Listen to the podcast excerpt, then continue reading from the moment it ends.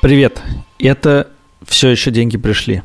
Мы его ведущие Саша Поливанов. И я Красильщик. С нами вместе Альфа-Банк, студия подкастов «Либо-либо». И это короткий выпуск. Я веду активную жизнь, что в наше время э, общественно осуждаемо. Может, я тоже активную жизнь веду? Нет, ты не активную. Просто она внутренне активна. Она внутренне а у тебя активна. она внешне а у, меня, активна. а у меня внешне активна, а внутри вообще ничего не происходит. Мы так и дополняем друг друга. Короче говоря, я бываю в периодически разных местах, хочу про это немножко рассказать. Ну, во-первых, Просто даже, знаешь, наблюдение последних 10 дней буквально таки. Сходил я на концерт «Монеточки». Проснись, крошка, ты продаешься, ты продаешься, ты продаешься. Ай-яй-яй. Ну, во-первых, уже ай-яй-яй, безусловно, да.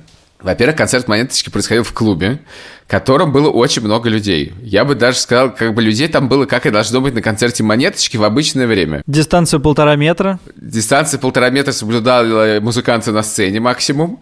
Вот. И в целом, э, самая, акту... мне кажется, актуальная песня из петых э, певицы Монеточки была песня «Я переживу, и вас, и нас переживу», потому что зал был полный, в масках людей не было, но при этом соблюдалась очень важная вещь. Пиво ты мог купить только в перчатках, хотя бы в одной. Это, в принципе, было странно. При этом абсолютная радость от того, что ты на концерте. Причем, понимаешь, да, летом все концерты были запрещены. Наблюдение номер два. После чего я поехал в город Петербург, в котором, как известно, эпидемиологическая обстановка оставляет желать лучшего. Количество свободных коек, как я прочитал накануне приезда в Петербург, в Петербурге составляет 9%. В Москве типа 20% или 30%, 30% в Москве и 9% в Петербурге. Там все бары должны закрываться в 11 вечера. Я зашел в бар на улице Рубинштейна в 22.50 опять же, осуждаю себя. Это был не первый бар, в который я зашел на улице Рубинштейна, но, забегая вперед, и не последний. Это было совершенно потрясающее зрелище, потому что когда я зашел в бар в 22.50, он был абсолютно полон. То есть там протиснуться было сложно. Он был битком. И за 10 минут этот бар опустел полностью. Поэтому то, что происходило там последние 10 минут, было похоже на такую очень светскую пожарную эвакуацию, когда ты эвакуируешься, но при этом ты оплачиваешь счета, наливаешь себе в стаканчик с собой, заказываешь по последней, допиваешь и, и одеваешься и выходишь. И весь бар каким-то образом за 10 минут с несвойственной питерцам подвижностью опустел. Ну, я вышел из бара, повернул в соседний двор, уже было времени 23.00, и вижу бар. Даже я могу сказать, как он называется, потому что это потом было в новостях. Не про меня, а про бары. Я захожу в бар. Он, я бы в жизни не зашел в бар с названием «Угрюмочная», но поскольку окна горят, я говорю, «Э, можно к вам? Он говорит, Конечно, говорят э, бармены в баре угрюмочная, ты садишься, и бармены очень вежливо говорят, дорогие посетители, в связи с началом комендантского часа в городе Петербурге мы просим вас не шуметь, а также предупреждаем вас, что, к сожалению, мы больше не принимаем оплату по картам.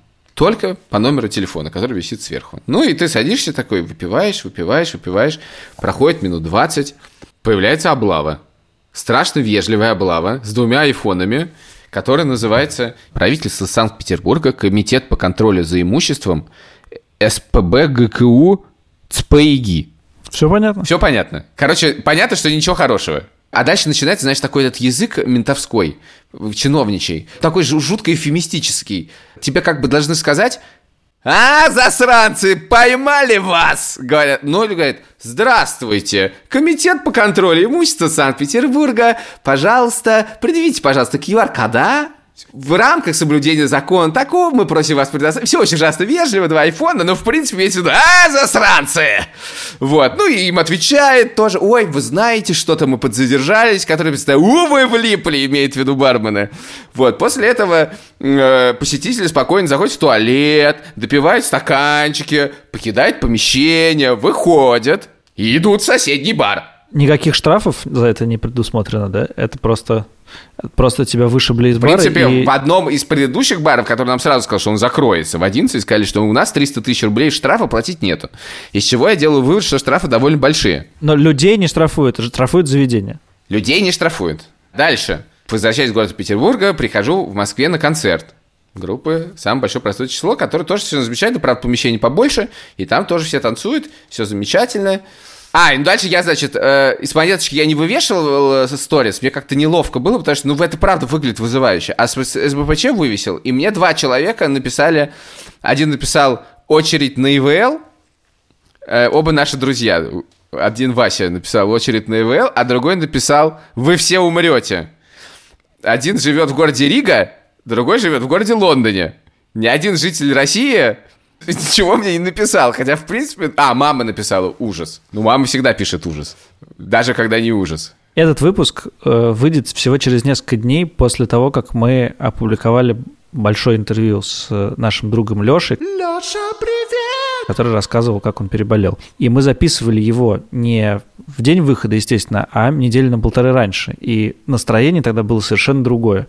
И выпуск получился довольно легким по настроению, потому что я помню, как полторы недели назад было абсолютно другое ощущение. Да, все вокруг как-то болеют, но как-то не страшно, на улице хорошая погода, и да, вот вторая волна, кто-то где-то что-то Израиль закрылся, а, где-то там вводится какой-то комендантский час, но в принципе это что-то мало нас касается, а в московском правительстве говорят, что никакого карантина не будет, значит, наверное, хоть им и доверия нет, но тут хочется поверить, поэтому э, и ладно. Сейчас настроение абсолютно другое, например, у меня. И если честно, у меня было ощущение, что последние выходные э, прошли в таком каком-то э, веселом настроении, да, и Мы надо с тобой добавить, наверное... в аквапарке, где голые люди, влажность. Э... Но я думаю, там такое количество хлорки, что, может быть, хлорка убивает все. Не знаю, хлорки я что-то там запаха не, не чувствовал. Слушай, я не знаю, у меня нет ощущения, что что-то изменилось. У меня этот вопрос ощущение такое, что на самом деле понятно, что все плохо и мрачно давно, но мир же и, в принципе, люди многие сели на изоляцию. Это можно даже посмотреть там по этому, э, этому индексу Яндексовскому, например. Люди сели на изоляцию, но просто совершенно не в том объеме, и параллельно происходят вещи, которые по всем параметрам, казалось бы, происходить не должны.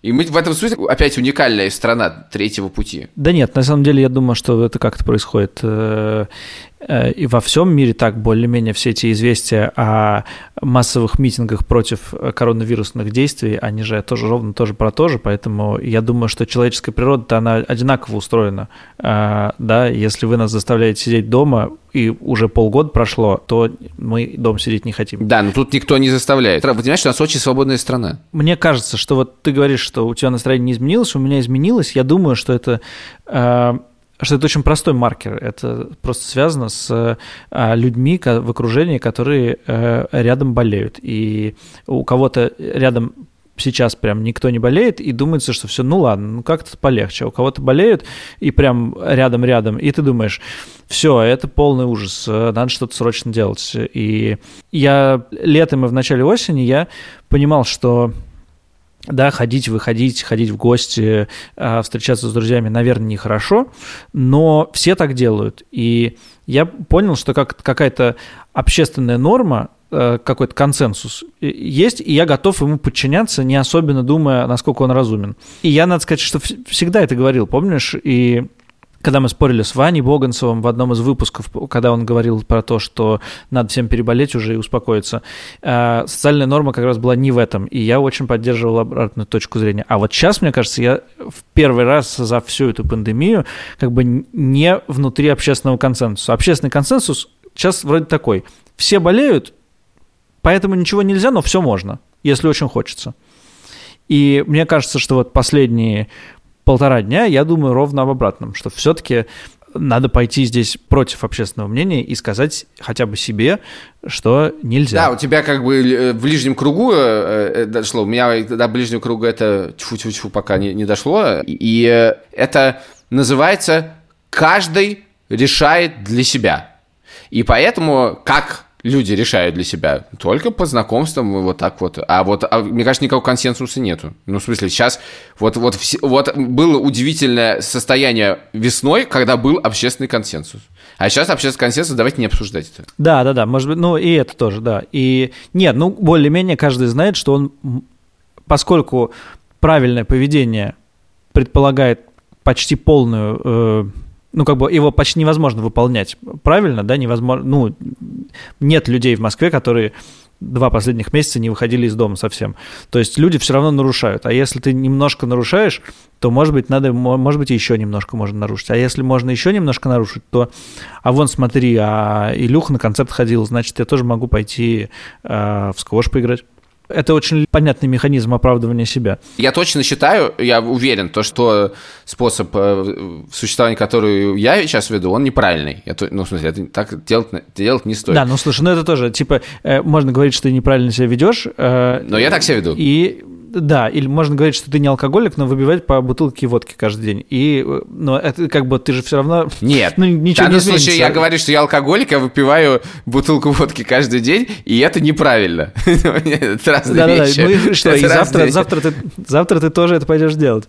Да-да, я и говорю, в смысле, я признаю эту, эту штуку. С другой стороны, э, действительно, каждый выбирает для себя, и ну, то есть, действительно, весной было совсем по-другому. Сейчас еще как-то обсуждать это немножко надоело. Но каждый выбирает какой-то свой подход. Кто-то действительно не ездит вообще ни на каком общественном транспорте. Кто-то ездит. Кто-то просто не может определиться, чувствует некоторый внутренний дискомфорт и как бы в одно... и совершает абсурдные действия. Где-то нарушает, где-то нарушает. Например, я тебе могу сказать, что вчера на концерте я простоял весь концерт в маске.